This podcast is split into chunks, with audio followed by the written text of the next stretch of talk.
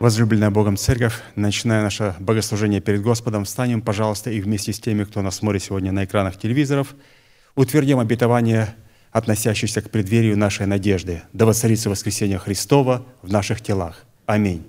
Клоним наши головы в молитве.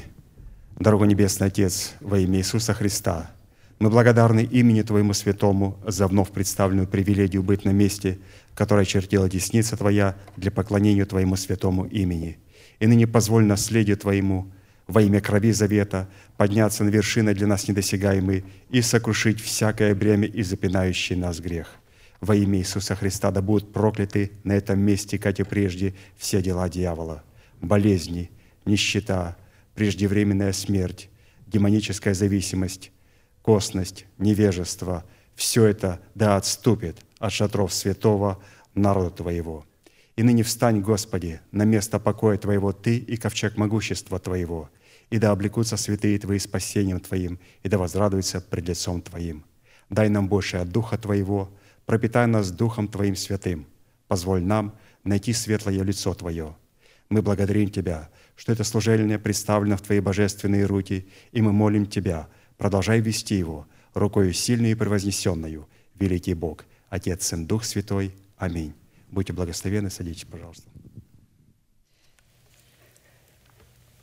Всякий раз, когда в храме собирается святой народ Божий, Бог провозглашает это субботой и праздником. Причем в храме, который избрал Он и очертил свои святые границы и поселился в нем – и благословил это место, потому что здесь пребывает Его имя, здесь присутствует Его отметина, Его власть, Его слава, Его божественный порядок. И это место особо охраняется Богом. Исходя из э, многих откровений, которые мы с вами слышим здесь, проповедей, бесед пастора, я, я пришла к осознанию и к пониманию того, что Бог очень внимательно обозревает всех тех, которые приходят на это место – и также тех, которые по невозможности не могут сейчас быть здесь и находятся у экранов и имеют абсолютное причастие к этому телу. То есть Бог очень внимательно, Он пристально смотрит на всех, кто приходит, на каждого человека, как бы сканирует сердце человека – он смотрит, когда мы приходим сюда, как мы относимся к Его слышанному, благовествуемому Слову, которое здесь звучит. Ухаживаем ли мы за этим Словом после того, когда мы услышали Его? Он смотрит, как мы относимся к Его откровениям, которые также звучат здесь.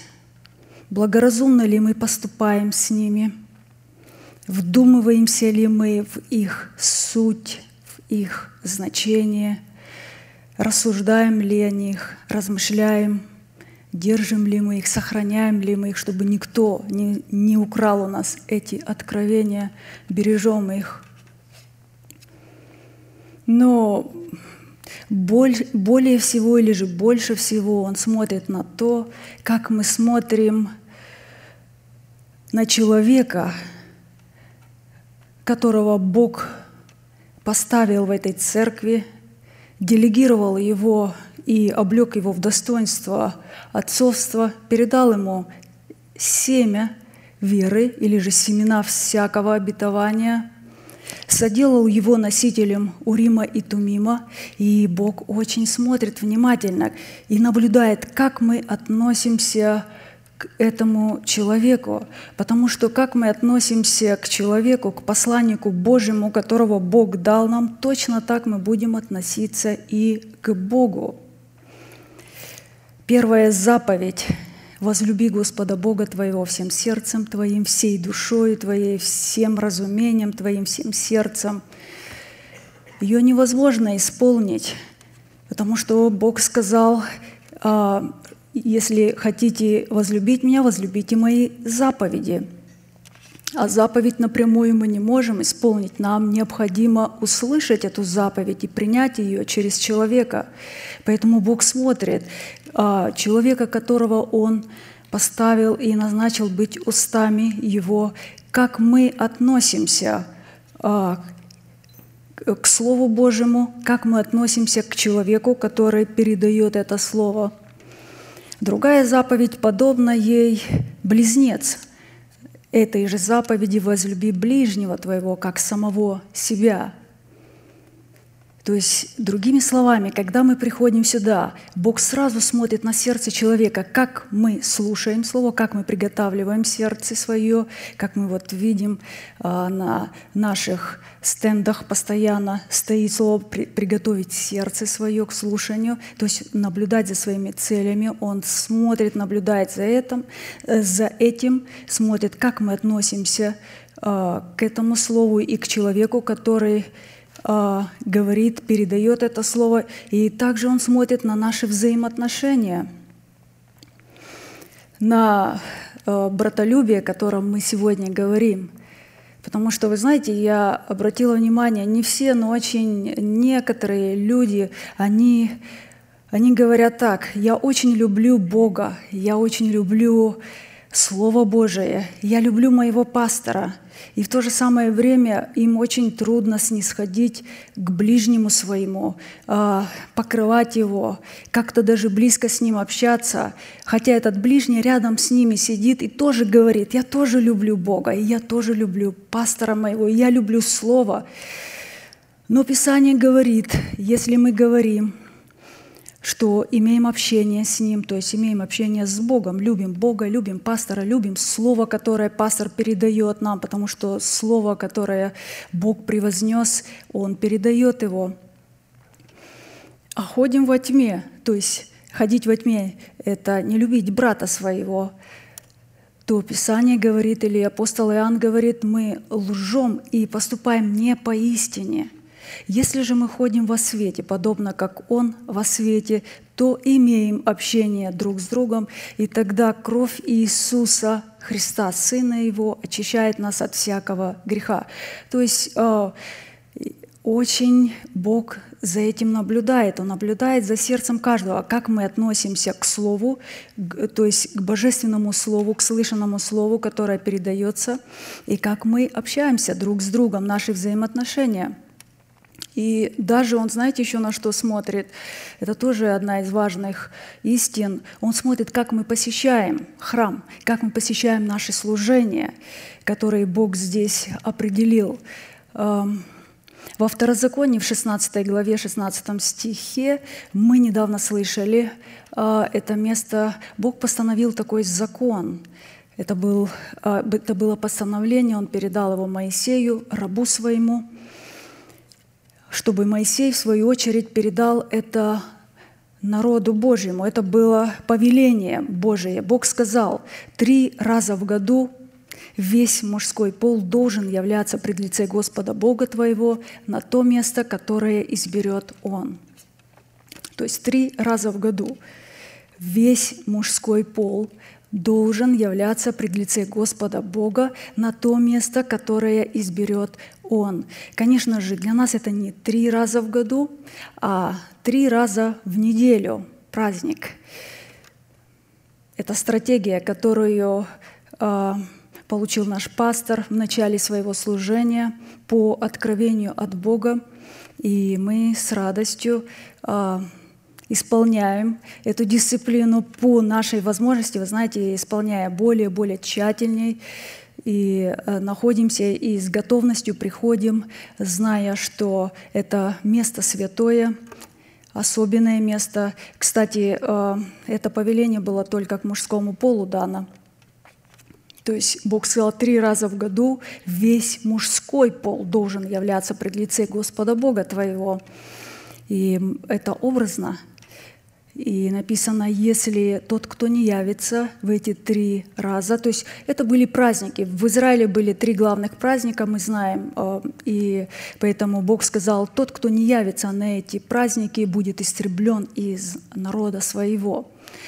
То есть мы понимаем, кому Писание адресует этот образ и это повеление потому что во Христе Иисусе нет мужского пола и нет женского пола, но во Христе Иисусе есть функции, которые, как пастор говорит, нам необходимо взрастить. Функция жены, невесты Агнца, которая способна принимать Слово, потому что Слово — это семя, и оплодотворять его не все могут, это, это только э, младенцы не могут принимать а, семя. Нужно возрасти, стать стеной, совершенным человеком, то есть в совершенство прийти, не просто, а прийти в совершенство, чтобы принять это семя и оплодотворять его. И вторая функция – функция мужа, где мы начинаем исповедовать, припоясав чресло нашего ума, э, исповедовать теперь эту веру нашего сердца или же то слово, семя. То есть и то, и другое именно здесь, именно здесь, в церкви, мы будем научены и услышим о нашем призвании и о нашем высоком предназначении во Христе Иисусе, что во Христе Иисусе нет мужского пола и нет женского пола, но есть функции, но нам необходимо их взрастить. Обязательно надо иметь две функции. Функции э, способность принимать семя слова и способность исповедовать. Это настолько важно. Во Христе Иисусе нет раба и свободного, нет богатого, бедного, нет иудея, елена, варвара, скифа. Все и во всем Христос. И именно во Христе Иисусе мы сможем исполнить ту заповедь быть совершенными, как Небесный Отец. Именно во Христе Иисусе мы сможем принести плод и облечься в этот плод, если мы будем а, слушать то слово и исполнять, от, отложить прежний образ жизни – ветхого человека, то есть умереть для прежнего образа жизни, отказаться от него, обновить свое мышление, то есть сделать свой ум, починить его нашему сокровенному человеку через послушание благовествуемому слову и облечься через плод.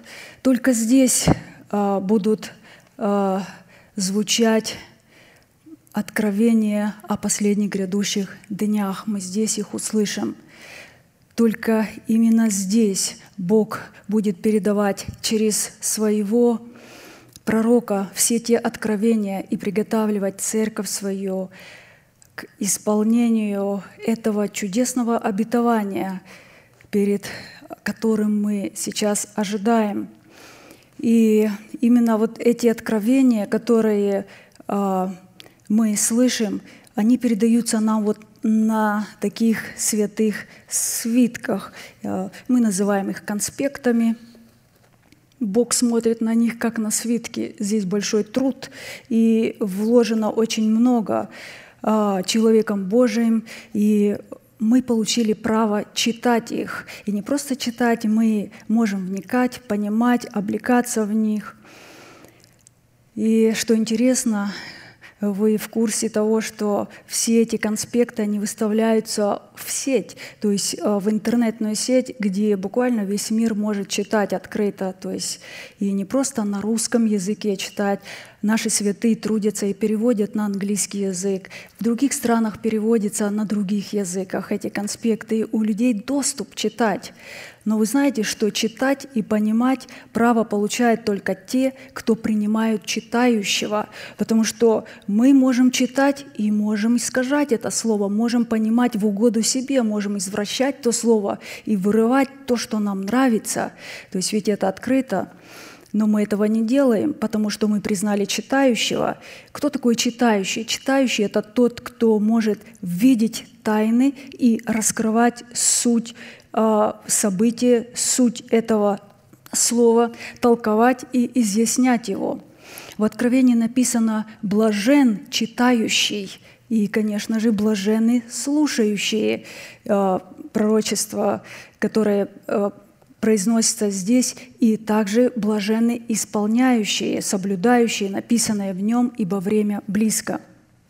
Вы знаете, пастор действительно делает такой непомерный труд, печатая вот э, такие великие откровения в таком огромном объеме. Мы просто их читаем, а, но тут заложен труд не просто печатать, и это труд и очень сложный, но надо передать это. И мы весьма, весьма ценим этим сокровищем. Я знаю, что вы сидите здесь, каждый из вас ценит этим сокровищем. Нет более сокровища на земле. Сегодня я хочу э, прочитать очень важную вы уже видите на стенде, я думаю, вы, вы скажете, о, опять знакомая очень мысль, э, очень важная, очень известная для нас проповедь. Одна из тех, которая должна быть у нас в сердце – и она не просто должна быть в сердце, как пастор говорит, она должна быть у нас как на печати, запечатана и начертана в нашем сердце. Она должна быть также в нашем обновленном мышлении. Мы должны постоянно размышлять об этом. И также она должна быть у нас на наших кротких, обузданных, чистых устах. И также она должна у нас быть на самом видном месте – то есть была такая просьба пастора, если вы помните, чтобы мы не убирали эту проповедь куда подальше. Знаете, как прослушал и убрал, убрал в архив куда-то. А, то есть и это принять Христа в свое сердце или же поместить самого себя Э, во Христа. Христос в нас и мы во Христе. На самом деле это одно действие. Христос в нас и мы во Христе. Упование, слава. Это одно действие, но мы рассматривали это отдельно для большего понимания – я бы хотела, конечно, вспомнить сегодня признаки только пребывая во Христе, кто мы во Христе, и пребывая во Христе, какими признаками мы обладаем. Это очень важно. А, то есть проверить эти признаки еще раз, утвердить их в нас. А, сразу напомню, что мы на тот момент, когда проходили этому, изучали наш наследственный удел в имени Бога прибежище.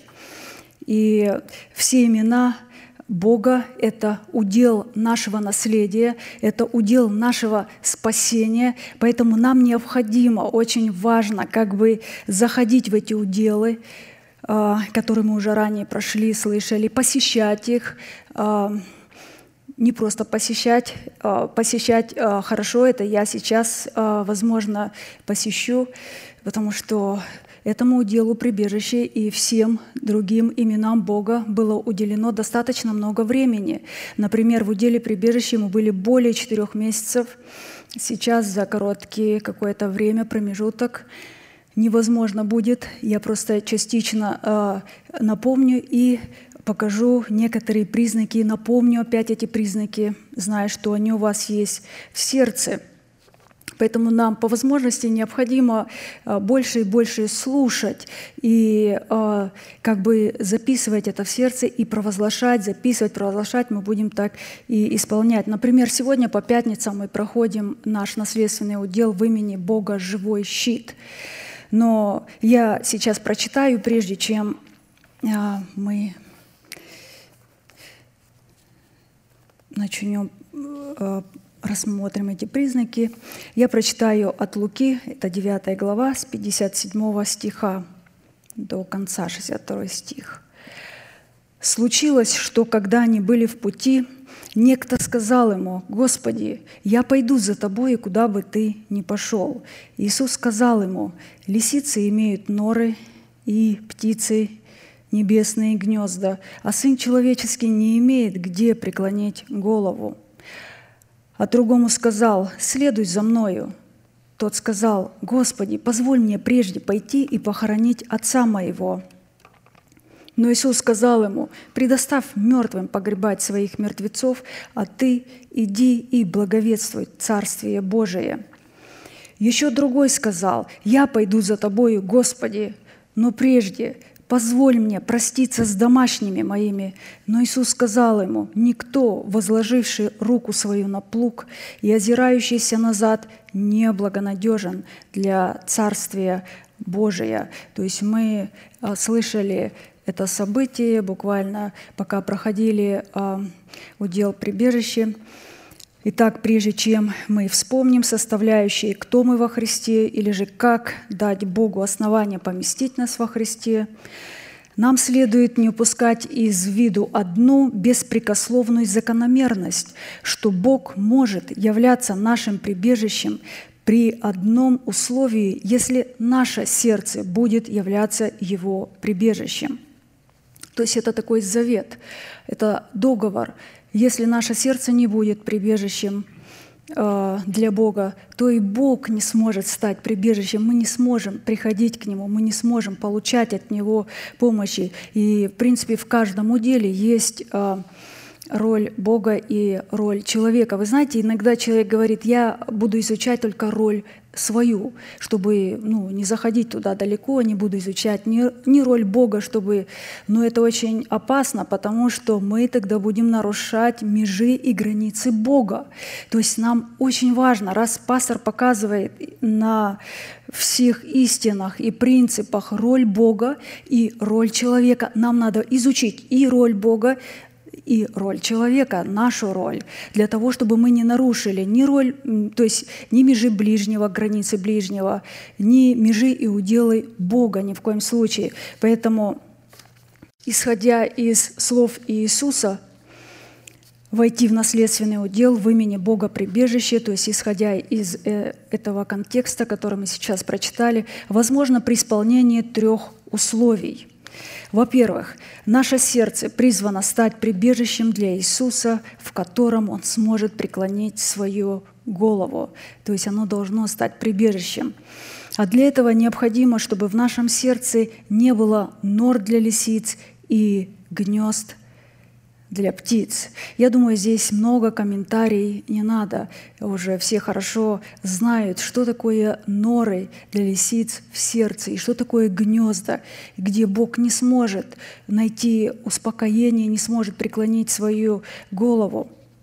Потому что норы для лисиц, мы слышали, это как раз а, когда пророчества стоят выше – слышанного, благовествуемого слова, которое мы здесь получаем. То есть, когда человек верит больше пустому а, пророчеству, какому-то видению, нежели Слову Бога, которое Бог передает через своего посланника.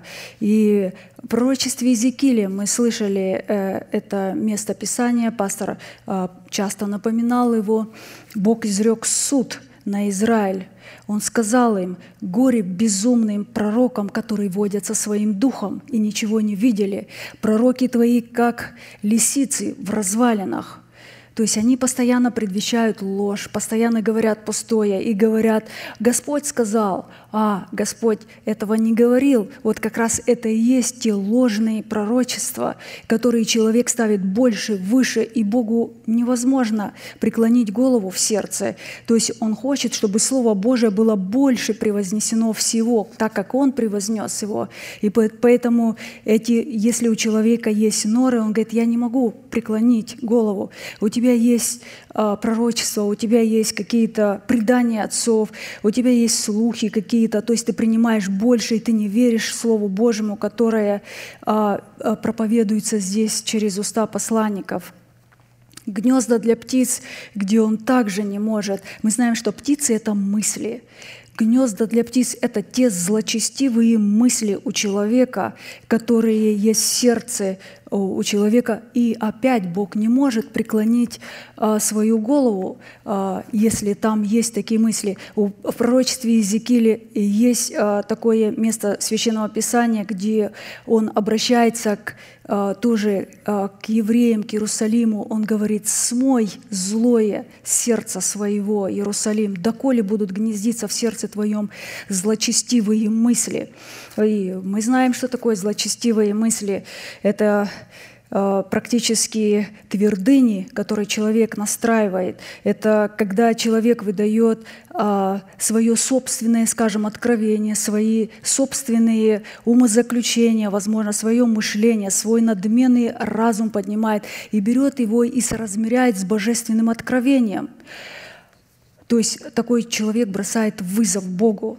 И, конечно же, а, он повторяет поступок Херувима, то есть эти злочестивые мысли у человека, а, не дают Богу возможности преклонить голову в сердце. И поэтому Бог говорит, я не могу там найти прибежище у тебя. У тебя пророчества стоят выше, у тебя э, интеллект твой надменный, пытается сам соразмерить, как он хочет понимать. Но мы пленили наш разум, мы починили его нашему сокровенному человеку, и, конечно, мы в этом имеем блаженство, и мы блажены. Во-вторых, чтобы войти в наследственный удел в имени Бога, прибежище, нам необходимо предоставить возможность мертвым, то есть мертвым, те, которые умерли для истины Божией, погребать своих мертвецов – которые также умерли для истины, которые представляют ту категорию родителей, которые, будучи верующими людьми, отказались как от предлагаемой им истины, благовествуемых словах посланника Бога, так и от платы цены быть учениками Иисуса. Они знали истину, они отказались от этой истины, не захотели платить цены. Многие из нас, сидящих здесь, вы заплатили э, большую, высокую цену. В глазах Бога это неоценимая цена, это правильный выбор, потому что э, в силу чего Бог называет нас пришельцами, сиротами и вдовами.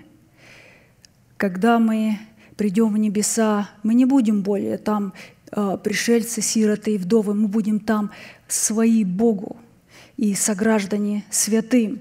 То есть это здесь, на земле. Поэтому э, Бог и сказал, предоставь э, то есть, э, возможность мертвым. Им очень это нравится. Пусть они погребают своих мертвецов. Они любят погребать своих мертвецов. Далее, в-третьих, войти в наследственный удел в имени Бога прибежище возможно преследование за Иисусом в прибежище своего Небесного Отца необходимо не озираться назад или же не обращать свои очи и свое внимание на свой народ, на дом своего отца и на свои расливающие желания, чтобы не уподобиться жене Лота. То есть мы знаем, что вот эту истину не во всех церквах учат. Они даже не хотят об этом говорить, а, как бы избегая это место, что умереть для кого-то, для своего народа, а тем более для своего дома. И вообще редко можно услышать. И насколько вы видите сегодня в последнее время настолько трудно найти истинную церковь среди такого множества названий религиозных вот, э, зданий, церквей, э, церковь, которая бы в точности, в абсолюте представляла бы тело Господа Иисуса Христа – очень трудно. А, там, где есть а, божественный теократический порядок Бога, где во главе этого божественного теократического порядка стоит Его посланник, который представляет отцовство на земле, который передает эти семена а, всякого обетования. И вы знаете, э, такого человека невозможно не заметить невозможно. Человека, который представляет вот это отцовство и который ведет вот эту структуру, который является носителем Урима и Тумима, его не зам... невозможно просто не заметить. Он будет отмечен небесами, он будет отмечен землей, и, конечно же, он будет отмечен и преисподней. То есть а, как бы а, его имя будет известным на небесах, на земле и в аду о нем будут очень хорошо знать эти три измерения. Он будет точно такой же, как Христос. Он будет вести себя точно так, как вел себя Христос. Он будет гонимый точно так, как гоним был Христос. Гонимый всеми этими религиозными институтами, синодами, а, религиозными вождями, которые имеют лживые благочестия – и вы знаете, за что такой человек, посланник Бога, апостол, которого Бог поставил во главе движения, и, конечно, те последователи вместе с ним, за что такие люди будут гонимы, за что такой человек будет гоним? За то, что он обладает великой премудростью от Бога. Потому что они не обладают этой премудростью. Как бы они ни называли, какими бы они э, не обладали статусами, э, докторами богословия, чтобы они сколько бы книг не писали, э, у них нет этой премудрости, и поэтому они из-за зависти начинают гнать э, таких пророков. Он будет гоним за то, что обладает нравственностью, добрым отцовским сердцем, потому что религиозные вожди не обладают а, милосердием, у них нет его, они жестокосердные, они не могут сострадать святым, они их не понимают, они не отцы, Бог не ставил их отцами. И религиозные вожди – это самые безнравственные люди, то есть настолько мертвые, а, он будет гоним не только за это, он будет гоним за то, что обладает такой человек высоким духом, властью. И именно властью от Бога показывать и раскрывать полноту начальствующего учения Христова. У него будет власть. Вы помните, как э, старейшины народа, первосвященники, книжники, фарисеи, как они возмущались, как они негодовали на Христа, когда Он проповедовал, когда Он что-то говорил. Они ему говорили, откуда у тебя такая власть? Какой властью ты все это делаешь? Кто тебе дал власть? То есть они видели, что Христос обладает властью, и они начали гнать его за это – я думаю, что эти вопросы, я, вот, я эти вопросы часто слышу, особенно когда наша церковь только обосновалась на протяжении уже долгих лет, более 30 лет. Я думаю, эти же самые вопросы звуч, звучат также. Такое чувство, что эти религиозные мертвые вожди, они передают по наследству эти вопросы своим мертвым религиозным вождям. Когда вы слышите те же вопросы, когда вам говорят, а на каком основании ваш пастор проповедует это? А почему у вас так? А почему вы, а почему Он снимает грехи с людей, преступления, на каком основании Он прощает преступления. Вы помните, как только наше служение обосновалось, пастор сразу же внедрил служение оправдания, то, что мы делаем, и то, что мы выходим на покаяние, воскресенье, и Он провозглашает, прощаются вам грехи ваши и преступления ваши. На тот момент, поначалу, мы делали это на каждых служениях, и на молитвенном, и на разборе слова, то есть после разбора слова было очень много людей приходящих, и на воскресных. И столько было много вот этих вопросов. На каком основании? Кто дал ему власть прощать и снимать преступления? Он что, Бог? Задавались разные вопросы, задавались вопросы, а почему ваши дети поклоняются вместе с вами, почему они сидят с вами на служении и прикасаются к опресноку, к святому телу, почему они прикасаются к крови Господней, ведь они не могут рассуждать, почему. То есть э, разного рода вопросы, вы, вы помните, это не были, конечно, всегда в негодовании, в раздражении, были вопросы и э, в невежестве, были вопросы из страха, люди из страха задавали, из любопытства.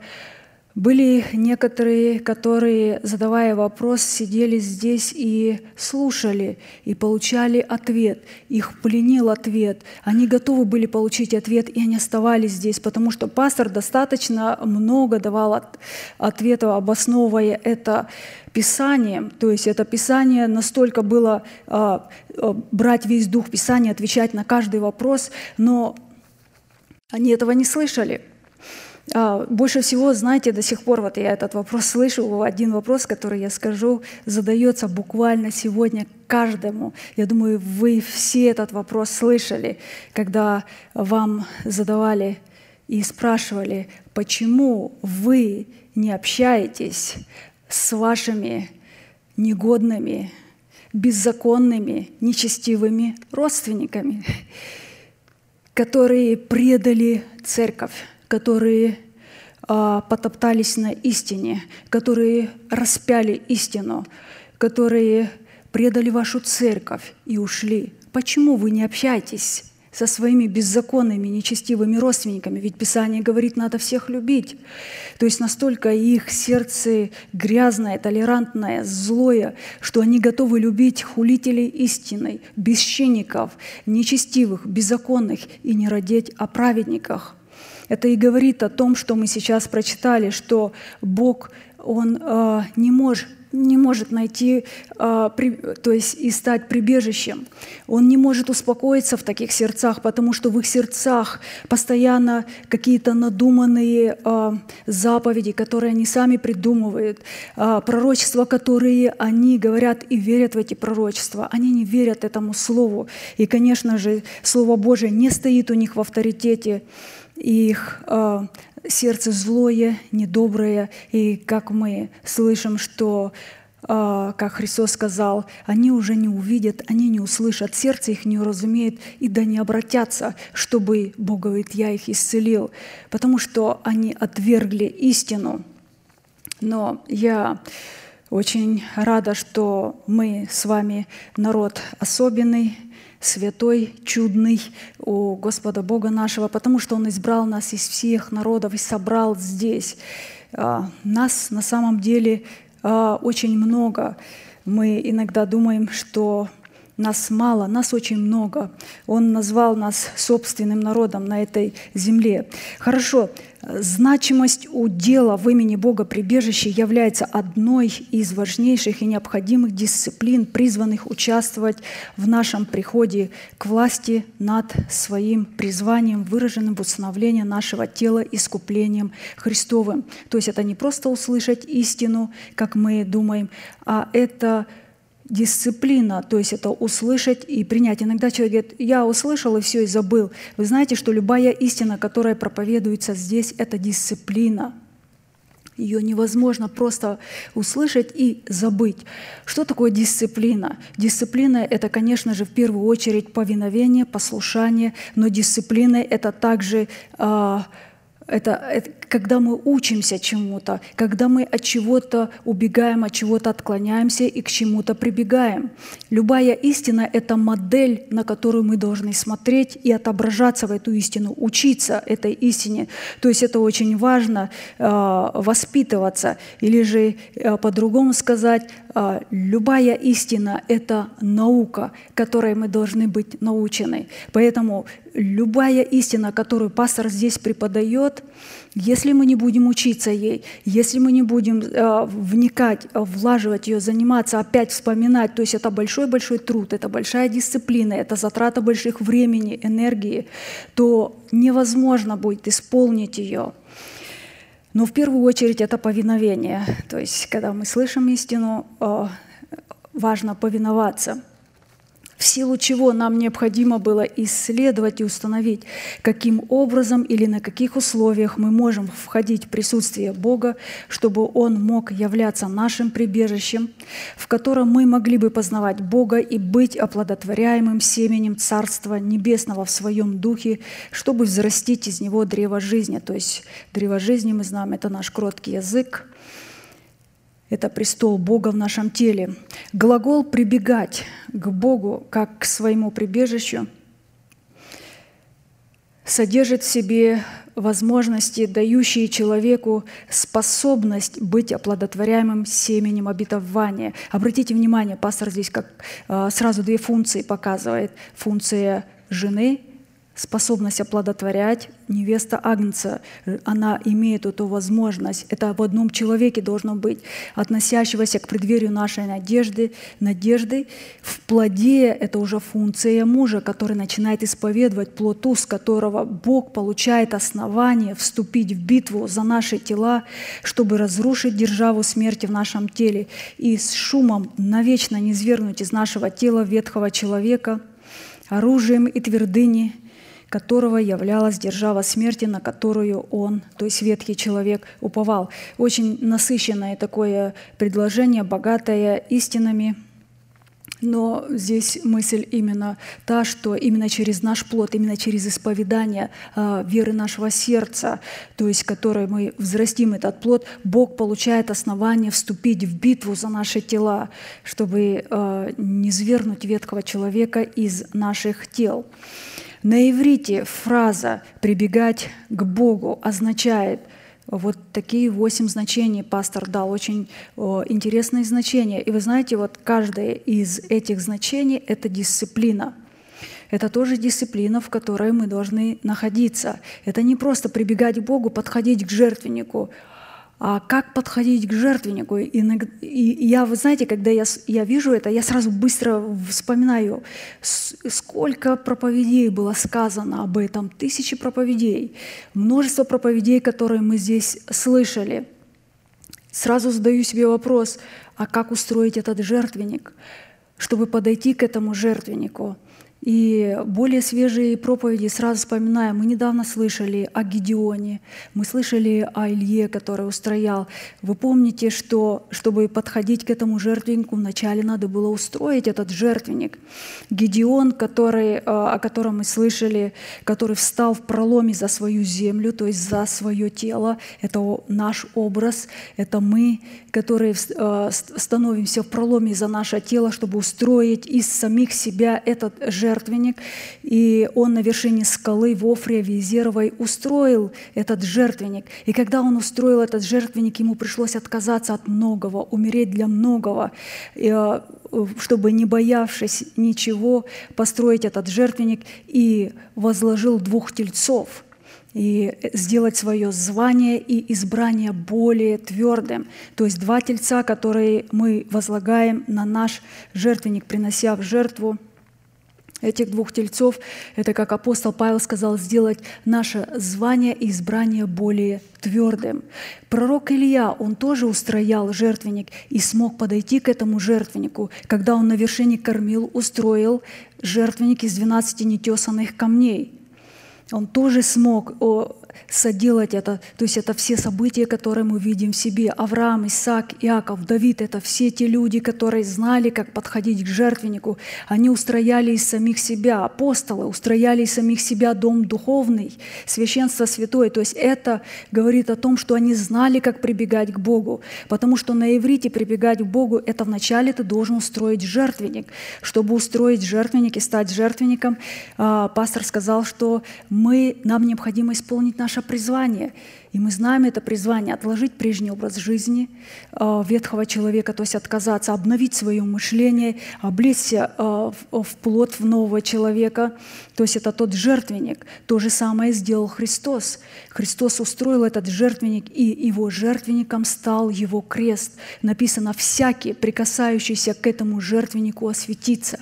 Но осветится только тот, кто также стал этим жертвенником, который стал соработать с крестом Христовым, то есть мы это знаем. То здесь очень важная дисциплина.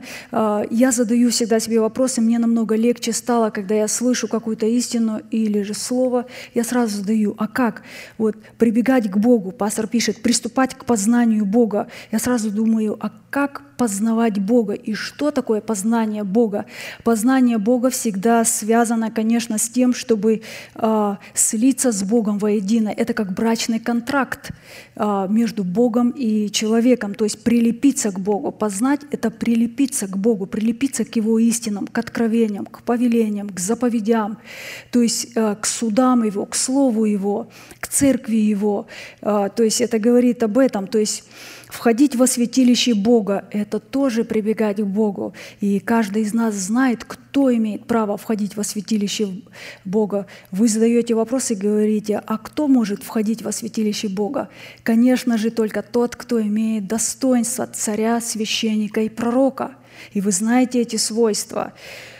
Прибегать к Богу – это приближаться к Богу. Кто сам отважится приблизиться к Богу? Никто. Только через Христа, только во Христе мы можем приближаться и только со Христом.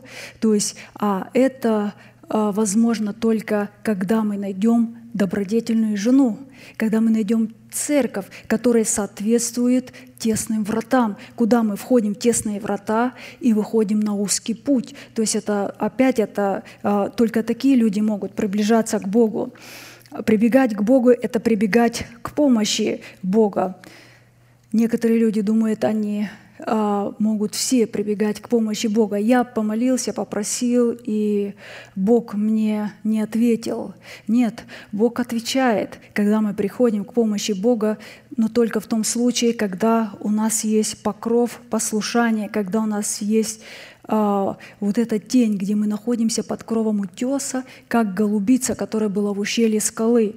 Вы помните, когда а, пастор говорил просто пример за царя Озии, царя Озия или царь Озия, который был благочестивым царем, хорошим царем. То есть и написано о нем, что он в дни пророка Захарии прибегал к Богу, и Бог споспешествовал ему во всем. То есть он прибегал к помощи Бога. И прибегая к помощи Бога, Бог споспешествовал ему. Почему? Потому что он э, подчинялся пророку Захарии. Пророк Захария был его отцом. Он наставлял его, он учил его страху Господню. Э, и когда он учил его страху Господню, а это учение, то написано, Бог ему во всем споспешествовал. Но написано, когда он стал силен, возгордилось сердце его на погибель его, и он стал преступником в глазах Бога. Почему? Он отказался от пророка Захария, от всех пророков, которые стояли, священников, и мы знаем конец, какой произошел. То есть э, практически прибегать к Богу или к помощи Бога может только тот, у кого есть покрывало на голове. Вот когда у нас есть покрывало, когда у нас есть подчинение власти, когда мы действительно подчиняемся и знаем, это говорит о том, что мы можем спокойно прибегать и приходить к Богу за помощью.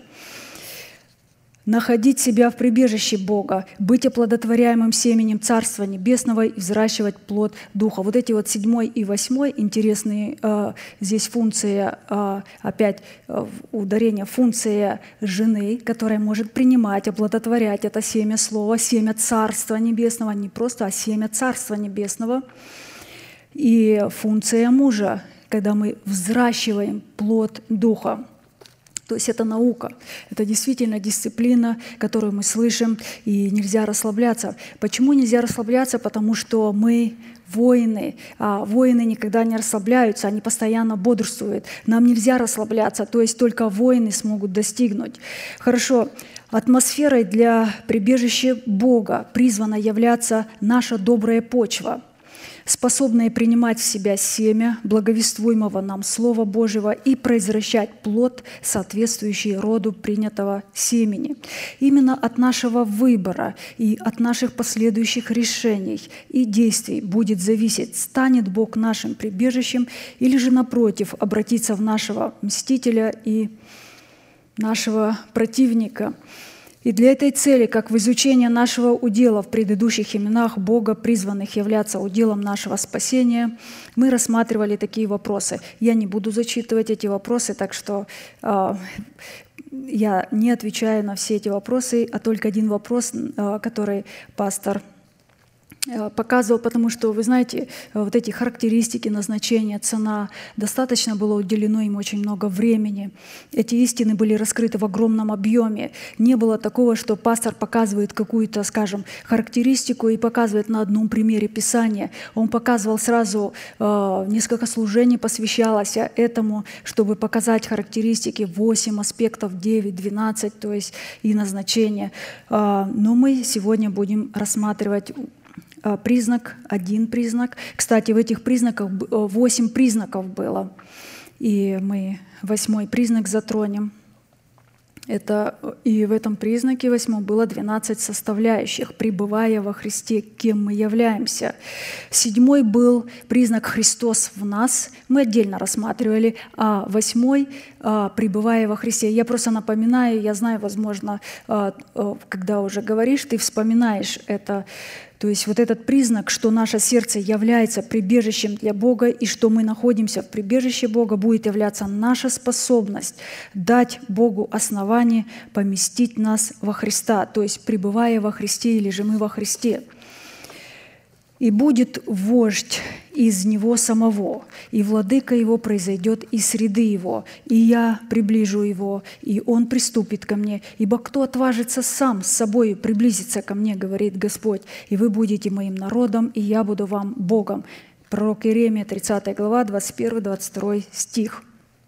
Если мы принимаем вождя, то есть Иисуса Христа, то через Него мы можем приступить к Богу, и тогда Бог становится нашим Богом, а мы Его народом. Но учитывая, что наш вождь э, спасения, Господь Иисус Христос, Он сейчас сидит одесную престола, Небесного Отца. Отец ему сказал, «Сиди, сын, одесную меня, доколе не положу всех врагов у ног твоих». И уходя отсюда, Иисус после себя э, оставил тех, кто будет представлять Его здесь на земле. Он сказал, «Как послал меня Отец, так и я посылаю вас». Кому простите грехи, тому простятся. На ком оставите грехи, на том останутся – и это он сказал только своим апостолам. То есть этот мандат был передан апостолам, и далее эти апостолы передавали этот же мандат и те же полномочия следующим апостолам. Как пастор сказал, это послание Бог делегировал только апостолам, не ниже рангом, потому что те, э, только те, которые обладают отцовством семени. И что интересно, Бог такого апостола воздвигает из нашей среды. Когда Моисей уходил, он сказал Израилю такие слова напутственные. Он, он, он им сказал, пророка воздвигнет вам Господь, Бог ваш, из братьев ваших, как меня. Его слушайте. Всякий, кто или же всякая душа, которая не послушает слов пророка сего, будет истреблена из народа сего. Бог всегда поставлял апостолов и всегда давал пророков церкви, но церковь в своем большинстве по какой-то причине жестокосердия отвергала их. Поэтому автоматически без нашего участия и соглашения, в котором мы призваны исполнить определенные требования, мы не сможем ни принять Христа в свое сердце, ни быть помещенными во Христа, в котором Бог становится нашим прибежищем. Итак, 12 составляющих признаков. Вообще их было 15. Пастор говорил несколько раз эту проповедь, расширяя, показывая со всех сторон, показывая другие эм, признаки. Поэтому э, я сегодня только скажу несколько, э, потому что невозможно у нас э, невозможно будет вспомнить их. Можно назвать их все, я могу вам назвать их все, но оно может, я знаю, что многие из нас очень хорошо наизусть знают. Я знаю, как у нас на ячейке прекрасно люди справляются с этим, как они хорошо знают, кто мы во Христе и Христос нас вместе с Писанием, используя Писание. И это очень, очень прекрасно, это хорошо, поэтому я напоминаю, оно у вас как золотые щиты истины будут исходить из вашего сердца, вы будете это видеть, вы будете полагать, вы будете провозглашать, будете ложиться спать, говорить об этом и не забывать. Хорошо, первая составляющая пребывания во Христе, в котором Бог становится нашим прибежищем, следует определять по наличию имения в самом себе признаков нового творения. То есть, если есть признаки нового творения в нас, значит, мы пребываем во Христе. Итак, кто во Христе, тот новая тварь. Древнее прошло, теперь все новое. 2 Коринфянам 5 глава, 17 стих – вы знаете, мы должны давать себе отчет.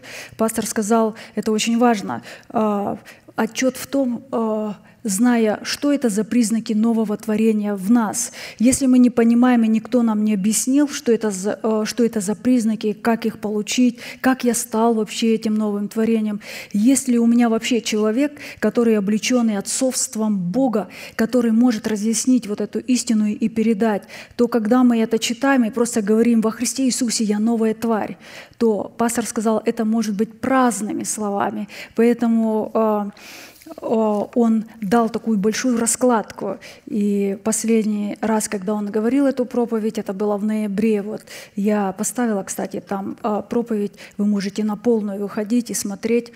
И он раскрыл это как увидеть в себе и проверить в себе эти признаки нового творения, что пребывая во Христе, мы являемся новым творением. Это надо очень хорошо знать. Не просто говорить «я новое творение», а моментально увидеть всю раскладку внутри и проверить, являюсь ли я новым творением – быть новым творением – это означает, что, будучи помещенными во Христа, мы обретем способность постоянно обновляться и совершенствоваться в своем духе, при условии, что будем взирать не на видимое, но на невидимое, ибо видимое временно, а невидимое вечно. Второе послание Коринфянам, 4 глава, 16-18 стих. Кстати, это очень утешительное место а, – которое есть в нашем сердце, я знаю, успокаивает, оно очень сильно успокаивает наше тело и нашу душу. Когда мы это говорим, апостол Павел знал это, и он постоянно это провозглашал и говорил. Посему мы не унываем, но если внешний наш человек и тлеет, то внутренний со дня на день обновляется – Ибо кратковременное легкое страдание наше производит в безмерном преизбытке вечную славу, когда мы смотрим не на видимое, но на невидимое, ибо видимое временно, а невидимое вечно. То есть когда мы смотрим не на то, что происходит в наших эмоциях, в нашем теле, а смотрим на информацию от Бога, которую мы приняли. Начинаем смотреть туда, взираем на ту невидимую для нас информацию – Хотя в нашем теле она, может быть, еще не проявилась, и мы ее не видим. А может быть, наоборот, даже еще хуже видим. Видим, все стало хуже, и тело стало тлеть быстрее, стареть, дряхлеть, болеть. И в обстоятельствах что-то происходит непонятное, но мы не должны на это смотреть. У нас эта информация должна быть в сердце, и когда она у нас будет положена в сердце, тогда у Бога будет основание ее проявить в свое время созерцание вечной славы невидимого образа небесного тела. Я этот абзац просто выделила. Он мне настолько понравился, настолько я, я то есть, а, вникала в него хорошо и, и понимаю э, эту вот очень красивое а, предложение. Послушайте созерцание вечной славы, невидимого образа небесного тела преобразит наши тленные тела в бессмертные – при условии, что очи нашего сердца будут созерцать эту славу в драгоценных обетованиях, делающих нас причастниками божеского естества. То есть невидимый образ небесного тела является славой Бога. Невидимая – это вечная слава Бога. И вот именно невидимый образ небесного тела является славой Бога. Только вдумываешься в это и что-то сверхъестественное. 2 Коринфянам 3 глава 6 стиха по 18. Он дал нам способность быть служителями Нового Завета, не буквы, но духа, потому что буква убивает, а дух животворит. Если же служение смертоносным буквам, начертанное на камнях, было так славно, что сыны Израилева не могли смотреть на лице Моисеева по причине славы лица его приходящей, то не гораздо ли более должно быть славно служение Духа? Ибо если служение осуждения славно, то тем паче изобилует славою служение оправдания. И теперь очень важная мысль для того, чтобы запомнить, что мы являемся новым творением. То есть, пребывая во Христе, мы новое творение. Мы же все открытым лицом, как в зеркале, взирая на славу Господню, преображаемся в тот же образ от славы в славу, как от Господня Духа. Мы же все открытым лицом, как в зеркале. Зеркало. Зеркало – это Слово Божие. Открытое лицо – это двери открытого и приготовленного сердца для слушания и созерцания Слова Божия. Чтобы увидеть в зеркале благовествуемого Слова свое отражение – то есть имеется в виду не наше отражение сейчас. Мы в это зеркало смотрим и смотрим на нашего нового сокровенного человека, на ту славу. А как увидеть ее и преобразиться в это отражение, необходимо иметь сердце, очищенное от мертвых дел, в котором запечатлены драгоценные обетования, сияющие немеркнущей славой. В книге Иова Бог, раскрывая в иносказаниях значимость славы дверей лица избранного им остатка, в образе Левиафана хвалился дверями лица своей возлюбленной. А, прежде чем я, а, мы прочитаем, а, я хочу немного отклониться. Э, чтобы напомнить, почему Бог хвалился своей возлюбленной, интересно очень, описывая красоту ее лица, описывая славу ее лица, и Он показал это на образе Левиафана. Э, немного раньше, в другой проповеди, пастор это показывал, я сделала ссылочку на эту дату, вы можете посмотреть. Вы знаете, во время изоляции, во время вот этого э, долгого такого времени, у нас было столько много времени, и мы слушали множество проповедей, много проповедей, все прослушивали, и некоторые серии прослушивали по много раз. И вот мы с Даником, слушая вот эту проповедь, с каждым разом больше и больше и больше видели, это просто, просто восхищаться можно. А, я, я, я когда вот слушала, я не могла могла перестать ее слушать. Один момент я просто я сделала ссылку, надо просто прослушать ее. Это э, пастор там раскрыл вот эту тайну Левиафана, говоря о вожделенных благословениях, э, которые были даны Богом для э, каждого отдельно, для всей церкви в целом, э, для нашего тела. То есть и он показал это на образе патриарха Иосифа он показал вот эти семь благословений, и одно из благословений было а, дары бездны, лежащие внизу. Как красиво было описано вот эти дары бездны, а, где мы имеем, имеем два рода бездны в нашем естестве и два рода левиафана. То есть просто надо прослушать. Я сейчас просто коротко напомню и зачитаю это при определенных обстоятельствах в одном теле могут находиться и противостоять друг другу две бездны. И э, маленькая ремарка, не во всех телах, а только в тех, которые получили это обетование, услышали о нем. Там начинается только противостояние, каждая из которых имеет своего левиафана. Кстати, вы нигде-нигде, ни в какой истории в словарях не найдете об этом, то, что пастор говорит.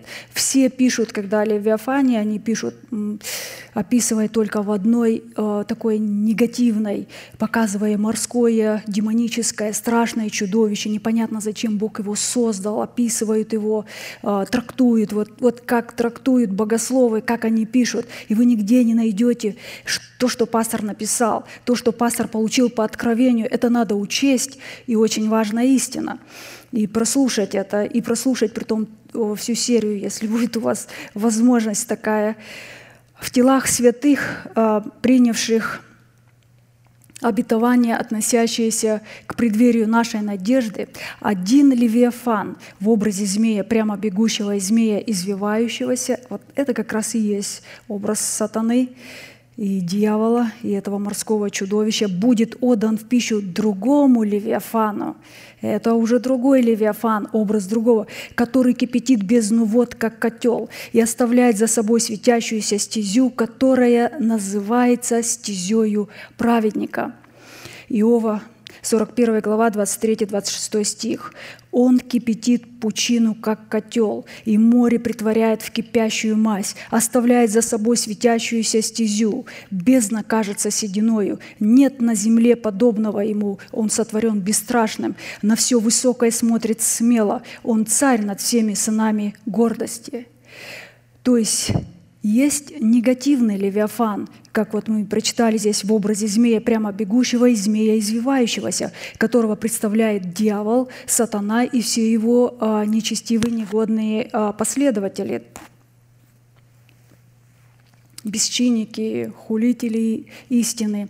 Это как раз и есть эти люди, они представляют этот образ Левиафана, это тот ветхий человек, царствующий грех в образе змея, а, бегущего и змея извивающегося. А, но есть также и а, Левиафан, которым восхищается Бог.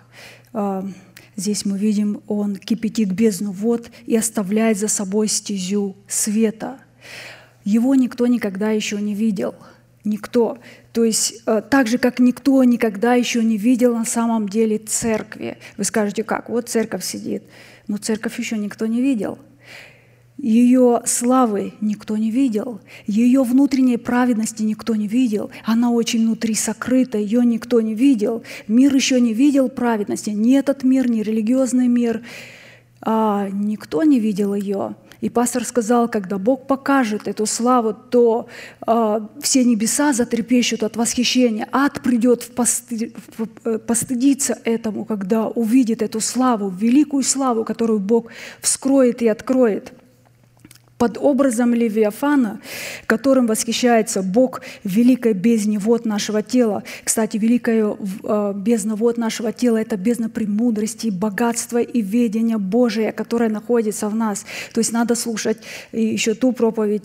Э, я сейчас говорю, показывая о новом творении – как увидеть вот эту славу внутри нас, как рассмотреть в нас ее, э, что мы пребываем во Христе и являемся новым творением. Э, под образом Левиафана, которым восхищается Бог великой бездни вот нашего тела, следует рассматривать образ нового сокровенного человека, живущего в нашем теле, который является органической частью тела Христова и представляет в нашем теле могущество и крепость праведности Христовой. То есть э, только Бог может показать вот эту славу. Никто не сможет, никто не сможет показать вот эту славу, раскрыть ее как-то, э, раскрыть праведность, раскрыть верх одежды ее, как написано в Откровении, что книга, запечатанная изнутри извне, никто не мог ее открыть, кроме Агнца.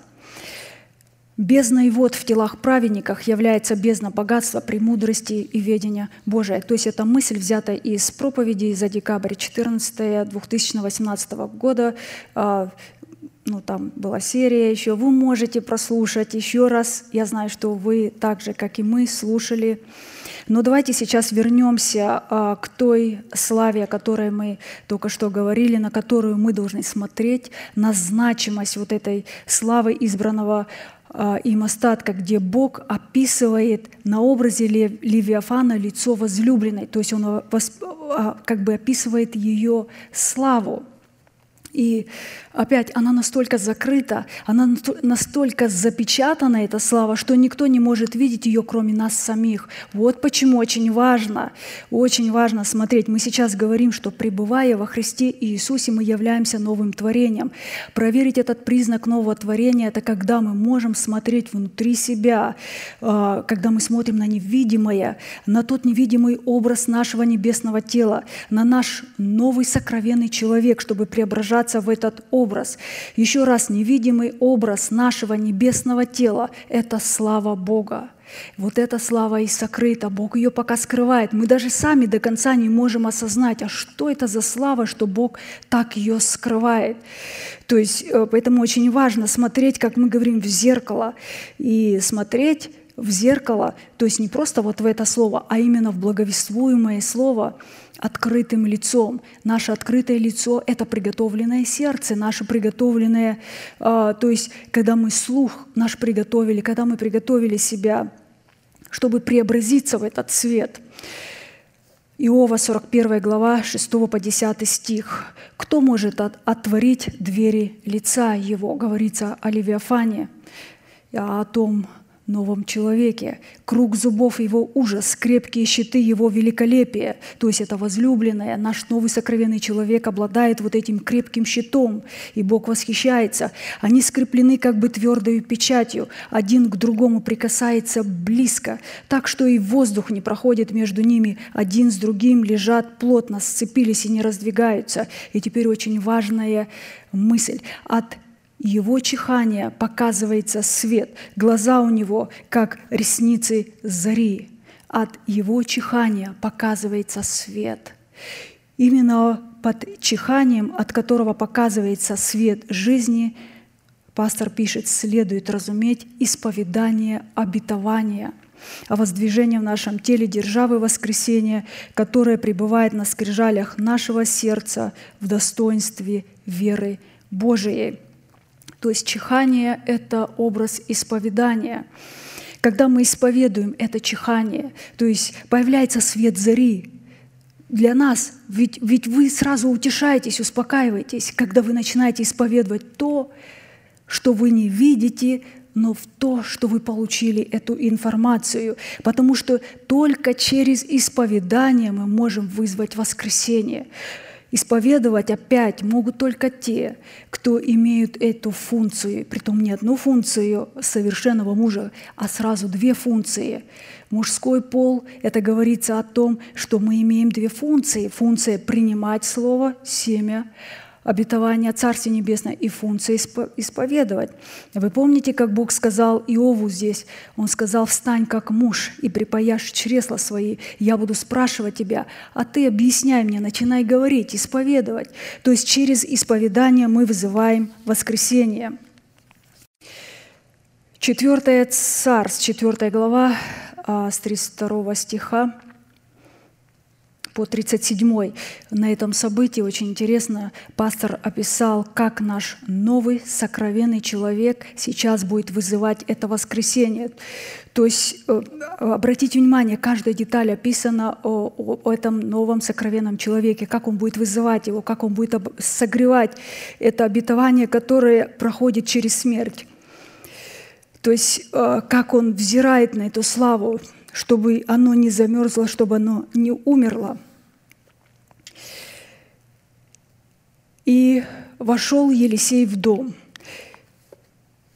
И вот ребенок умерший лежит на постели его. И вошел, и запер дверь за собою. Кто может отворить двери лица его? И помолился Господу и поднялся и лег над ребенком – и приложил свои уста к его устам. У нашего нового сокровенного человека есть уста. Он говорит, плод может говорить. Многие спрашивали, а как новый человек говорит, откуда у него голос? У него есть глаза, и приложил свои глаза к его глазам, свои ладони к его ладоням. Это наша вера. И простерся на ним, и согрелось тело ребенка. Вы Помните, как пастор недавно сказал, что мы словом начинаем согревать себя, согревать наше обетование, согревать себя, чтобы... И встал, и прошел по горнице взад и вперед. Потом опять поднялся и простерся на, на нем. И чихнул ребенок раз семь. От чихания показывается вот этот свет зари. И открыл ребенок глаза свои – и позвал он Гиезия и сказал, позови эту санамитянку. И тот позвал ее. Она пришла к нему, и он сказал, возьми сына твоего. И подошла и упала ему в ноги. И поклонилась до земли, взяла сына своего и пошла обетование. То есть сын сыномитянки – это обетование в преддверии нашей надежды. И чихнул ребенок раз семь. То есть мы будем исповедовать это, должна прийти полнота времени. Эту полноту времени никто не знает. Полнота времени находится у Бога, сколько бы мы и не исповедовали, семь раз чихание – это воскресение. Именно через наше исповедание мы будем вызывать это воскресение.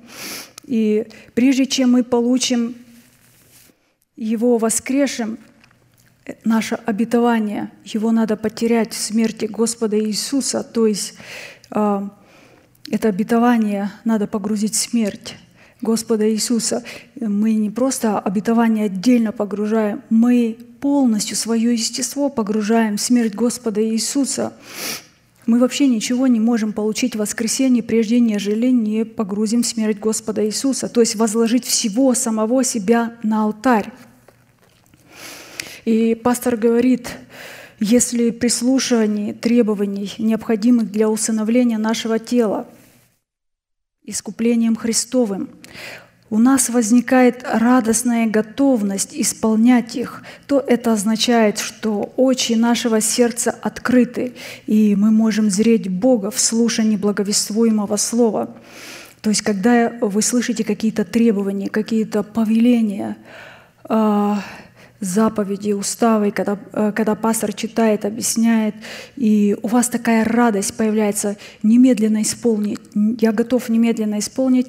Это и говорит о том, что очи нашего сердца открыты, мы смотрим на это обетование, мы обладаем этим признаком. Блажены чистые сердцем, ибо они Бога узрят. Матфея 5 глава, 8 стих. А сердце очищенное, вы знаете, оно всегда готово принимать, оно готово слушать, оно готово исполнять, оно притом радостно готово исполнять и готово говорить, что бы ни сказал, я готов пойти и исполнить.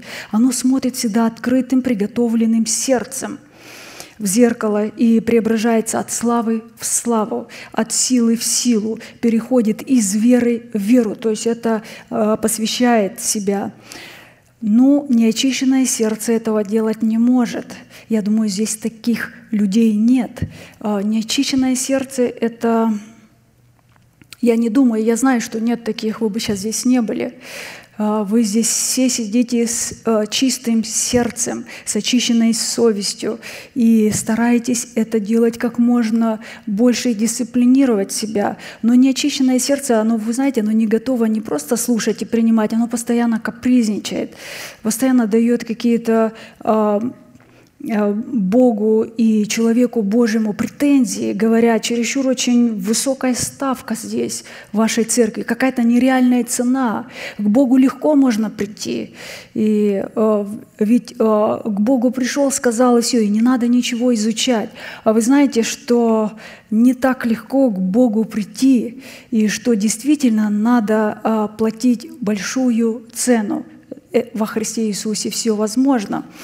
И как пастор, как, как пастор говорил, слава Богу, что Бог избавил нас от этих людей, которые а, не захотели платить цену, они отказались от предлагаемой им цены, от предлагаемой им истины, которая давалась им, которую они должны были сохранить эту истину. Но они не соделали это, и мы освободились от этих людей. Сегодня только остались от те, которые продолжают уповать на Бога, те, которые во Христе Иисусе, пребывая во Христе Иисусе, готовы заплатить любую цену, чтобы получить это обетование, чтобы это обетование облекло нас, потому что э, мы сможем получить это только во Христе Иисусе. Итог, признак нового творения э, во Христе Иисусе – а посему признаком нового творения во Христе Иисусе является чистое сердце, содержащее в себе драгоценные обетования Бога в усыновлении нашего тела искуплением Христовым, которые Бог, как читающий в свое время, легко сможет прочитать.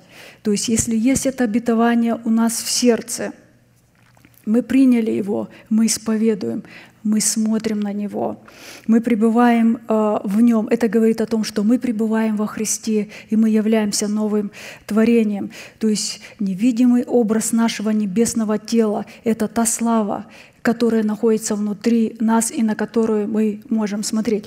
Ой, я что я только один признак сказала, да, уже 8.45. Я не думаю, что я и второй успею. Я прошу прощения, что так немного я... Я, наверное, не буду начинать даже второй признак.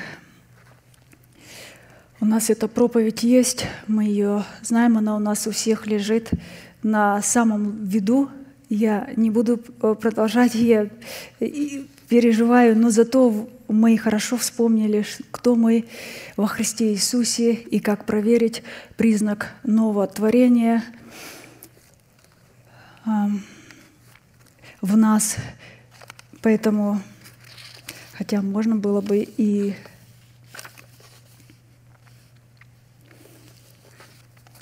Нет, надо, надо оставить место для молитвы. Мы можем это прослушать еще и еще раз. У нас есть эта возможность. А, мы благодарны Богу за то, что у нас есть благословенный Богом человек, наш пастор, человек, который открывает и показывает а, полноту начальствующего учения, который имеет то, на которого мы можем смотреть. Он является уже этим примером. И практически все, что мы сегодня получаем и имеем, это благодаря только вот этому большому дару. Поэтому давайте склоним наши колено, кому возможно.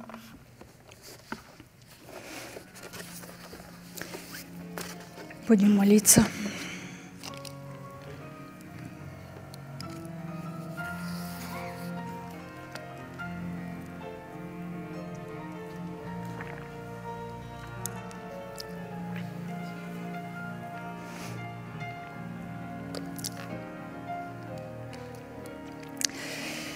Дорогой Небесный Отец, во имя Иисуса Христа, мы благодарны Тебе за это место, на котором мы сегодня находимся.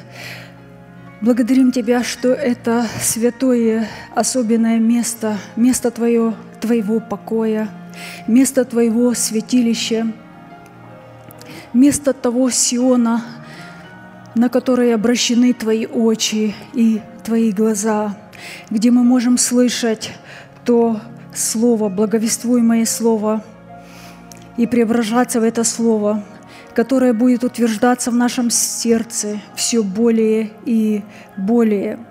Мы благодарим Тебя, что это Слово мы приняли через Твоего человека, через читающего. И Ты сказал, что мы блажены, потому что мы приняли, мы услышали, и мы соблюдаем это Слово. Мы благодарим Тебя, что несмотря на то, что Ты замедлил, мы знаем, что то, что Ты сказал и пообещал в Своем Слове, Ты обязательно исполнишь. Ты исполнишь все, что, все то, что Ты говоришь нам. Мы благодарим Тебя, Небесный Отец, что все, что мы имеем, мы имеем в семени, и это семя мы взрастим в плод через исповедание нашими кроткими, обузданными, чистыми устами. Мы молим Тебя, Господи, чтобы то слово, которое Ты дал нам, чтобы оно не попало тщетным в наше сердце, но что как дождь и снег оно попадало в землю, чтобы оно принесло плод свой, чтобы мы могли облечься в тот плод, в который Ты бы хотел видеть нас, чтобы мы были созданы по образу и созданию нашего Господа Иисуса Христа. Мы глубоко уверены, что мы находимся в преддверии этого великого праздника, этой великой субботы. Мы знаем, что Ты выведешь нас, как вывел однажды Израиль, и Ты вывел его с песнями, Ты вывел его с тем обетованием, которое они приняли и они получили – но ты замедлил. Ты замедлил только для того, чтобы показать ветхому человеку, что это тело принадлежит Тебе, Господь, а не Ему. Это тело, наше тело, Твоя собственность. И Ты изменишь его. Ты не свергнешь ветхого человека с наших тел. Ты будешь вести битву за наши тела через плод наших уст – когда мы будем исповедовать ту веру нашего сердца, которую мы получили сегодня через Слово Твое, которое мы, продолжая пребывать во Христе, смотрим на то невидимое. Мы сегодня абсолютно не унываем, что наши тела тлеют, стареют, болеют, что вокруг происходит, потому что мы смотрим совсем не на это, мы стали смотреть на то невидимое, которое Ты поместил в наше сердце, через ту драгоценную информацию, через ту Божью информацию в наше сердце. И мы поместили туда глубоко и смотрим на невидимый образ этого небесного тела, чтобы отобразиться. Мы смотрим в зеркало, в это слово, благовествуемое слово. Мы приготавливаем постоянно сердце свое, очи нашего сердца открыты, чтобы исполнять то, что мы слышим. Мы продолжаем дисциплинировать себя в каждой истине, которую мы слышим – чтобы отобразиться в этот удивительный образ и поместить себя в прибежище Бога, чтобы наше сердце также стало Твоим прибежищем, чтобы Ты успокоился там, потому что в нашем сердце Слово Твое, оно превознесено превыше всего, в наших телах Слово Твое превознесено превыше всего, в наших мыслях оно превознесено, и мы превознесли его в храме нашего тела, так же, как и Ты превознес его на небесах. Мы благодарим Тебя, что, смотря на это, мы можем радоваться, что имеем это. Господи наш, да будут отверсты уста наши, и уста наши будут изрекать хвалу Тебе, потому что жертвы Ты не возжелал, мы бы дали Тебе ее, к всесожжению Ты тоже не благоволишь. Жертва Богу дух сокрушенный, Сердце сокрушенного ты не презришь, ты не отвергнешь, ты не отвернешь лица своего. Мы молим Тебя, Господи, облагодетельствуй по благоволению Твоему Сион – Воздвигни стены Иерусалима, приведи в совершенство святой народ Твой, приведи нас в совершенство и яви милость свою к нам. Тогда благоугодны будут Тебе жертвы правды, всесожжения, возношения. Тогда мы принесем на алтарь наш тельцов и сделаем наше звание и избрание более твердым в нашей жизни. Мы благодарим Тебя, что мы, как, благо... как маслина, которая будет более и более зеленеть в доме Твоем и пребывать. И будем уповать на милость Твою, будем уповать на истину Твою, которую слышим, будем иметь то упование, которое имеем, которое находится в нашей надежде, надежду, которую мы имеем, ту сокровищницу всех клятвенных обетований Бога, которую мы положили на наш счет во Христе Иисусе, потому что мы сокрыты в Нем. И мы имеем это удивительное обетование, пребывая во Христе. Ты назвал нас первородными. Ты назвал первородным патриарха Иосифа. Ты назвал и нас первородными, хотя он не был первым, но ты называешь всех тех первенцев, которые поместили себя во Христе. Ты один первородный, и все те, которые смогли по милости Твоей, через работу Святого Духа и с истиной Твоей поместить себя во Христа, Ты всех назвал первородными. Мы благодарим Тебя за милость Твою, что мы ожидаем это обетование, которое будет открыто в это последнее время, потому что мы стоим в преддверии. Благословен Ты, Бог наш, Господа нашего Иисуса Христа, по великой своей милости, возродивший нас воскресением Иисуса Христа из мертвых, к упованию живому, к наследству нетленному, чистому, неувядаемому, хранящемуся для нас на небесах, силою Божию через веру, соблюдаемых ко спасению – готовому открыться в последнее время. Это то, чем мы живем.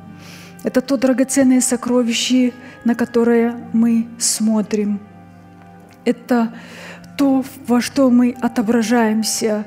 Мы благодарим Тебя, что весь твой наследственный удел, который ты открываешь в своих именах, он настолько прекрасен, настолько насыщен.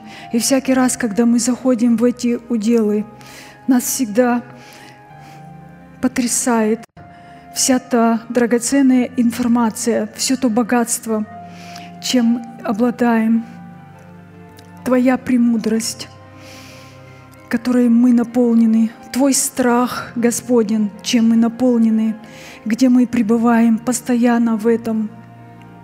Мы благодарим Тебя, что Ты дал такую великую возможность и дал нам человека Божьего, посланника Твоего, чтобы Он раскрыл нам Христа в нас, показал, как прийти в полную меру возраста Христова. Ты дал ему и наделил его семенем всякого обетования, потому что Ты сказал, что только через этих людей Ты дашь это обетование. Все обетования Божии во Христе, да и аминь, в славу Божию через этих апостолов и пророков, которых Ты послал.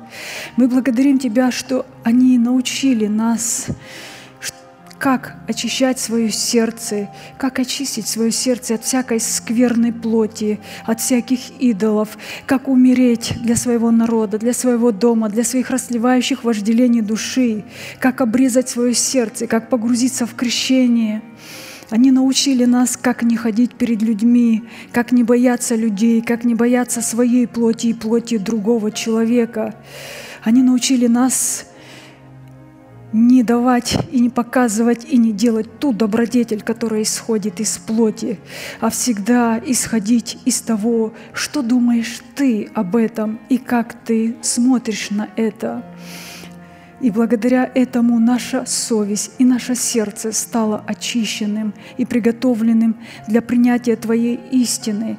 И мы приняли и внесли эту истину в наше сердце – и когда мы внесли эту истину в наше сердце, вошли в эти тесные врата и вышли на узкий путь, Ты послал Духа Святого, Господина, Царя нашего, который стал Господом, который приведет нас, нас в эту обетованную землю по великой милости Твоей, потому что мы смогли по великой милости, Господи, удовлетворить закон Твой, напоить Тебя. Мы стали соответствовать всем тем божественным стандартам Твоим, которые Ты предписал в Своем предписании. Мы подчинились всем Твоим повелениям, уставам, законам, Слову Твоему, заповедям Твоим – мы преклоняемся пред этим великим могущественным Словом Твоим, потому что теперь мы можем исповедовать веру нашего сердца. Ты назвал нас всех мужами, потому что мы смогли обрести эту способность принимать семя Царства Небесного, приготовить свое сердце для того, чтобы поместить это семя Царства в свое сердце, стать способными оплодотворять это семя, взращивать его в своем естестве, размышлять о нем исповедовать Его своими устами, исповедовать веру своего сердца. Мы начертали это ясно на нашем сердце. Мы записали очень ясно, и ты будешь видеть этот образ нас. И мы продолжаем ожидать это в терпении, зная, что Ты скоро придешь. Ты сказал, чтобы мы ожидали это обетование в терпении нашем, и в терпении спасали души наши. Мы благодарны Тебе за то, что мы будем слышать, то, что у нас есть, это прекрасное место.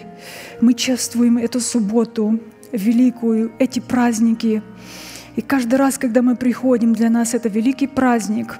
Сколько еще будет этих праздников на земле, мы не знаем. Это находится в Твоей руке, в Твоей власти – но мы будем продолжать находиться в этой дисциплине, дисциплинировать себя во всех этих истинах, чтобы отобразиться, чтобы видеть и рассматривать себя тем новым творением во Христе Иисусе, что мы можем пребывать во Христе Иисусе только через силу Святого Духа и Слово Твое.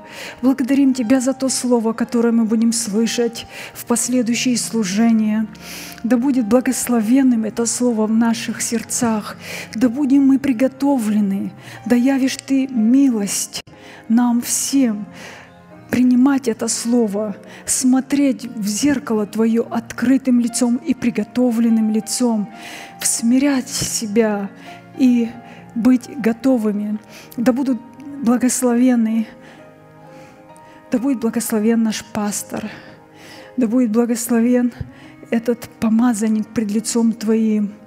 Мы Благодарим Тебя за это сокровище, за этот дар, и мы любим его и исполняем все те заповеди и повеления, которые Он передает через свои уста, потому что Его уста стали Твоими устами.